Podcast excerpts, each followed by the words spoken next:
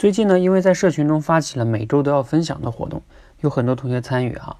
其中有同学呢就会疑问说，怎么样才能让自己的分享更有吸引力呢？怎么样才能让别人愿意听完呢？其实我们每个人在现实中也会有这种问题，当你去表达的时候，怎么样才能让自己表达更有吸引力？在这里呢，分享啊，我认为两种非常有效的方法。第一种呢，就是让你分享的观点具有颠覆性，比较新奇，让人好奇。比如说罗振宇啊，他每天去分享60秒，就比较符合这个特点。他的内容呢，往往具有颠覆性。比如说，我给你举3个例子哈，他的3期节目的标题。有一期节目呢叫你的工作有职业汇率吗？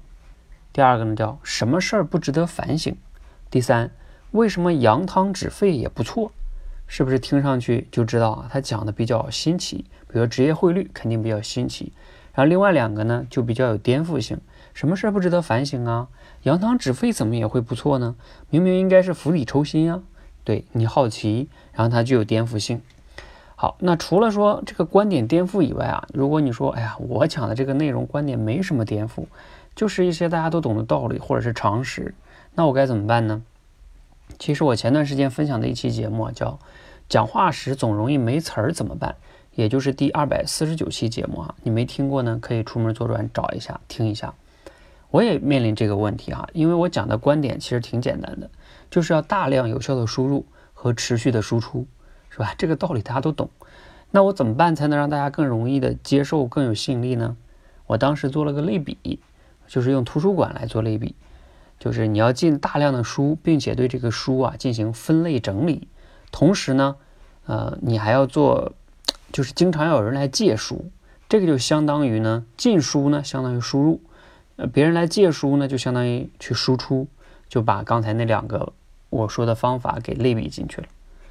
所以说形象的类比啊，其实能让你本来要讲的一个大家都懂的道理，会更加的让人家通俗易懂，或者说一下子就明白了，然后也记住了。或者说除了这个形象类比以外啊，还有没有别的办法呢？还有一种办法就是你举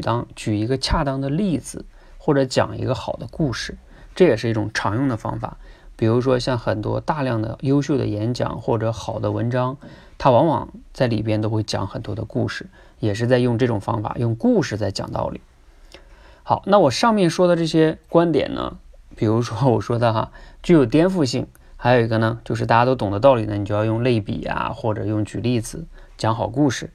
好像听上去也没有太多的颠覆性哈。那我能不能用今天分享的方法呢？就是比如说我用个类比来去把这个观点再讲一下，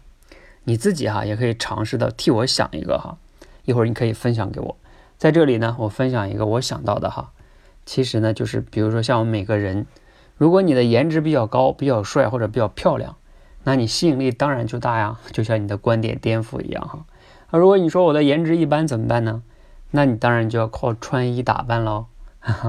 所以这个算是个不是特别准确的类比，但是还是挺形象的好，那我今天的分享呢就到这里希望呢大家都能去理解我今天分享这个原则就是你要想你的表达有吸引力，要么观点有吸引力，要么呢就是用类比或者用讲故事，往往呢会让你表达有吸引力。希望对你有启发和帮助，谢谢。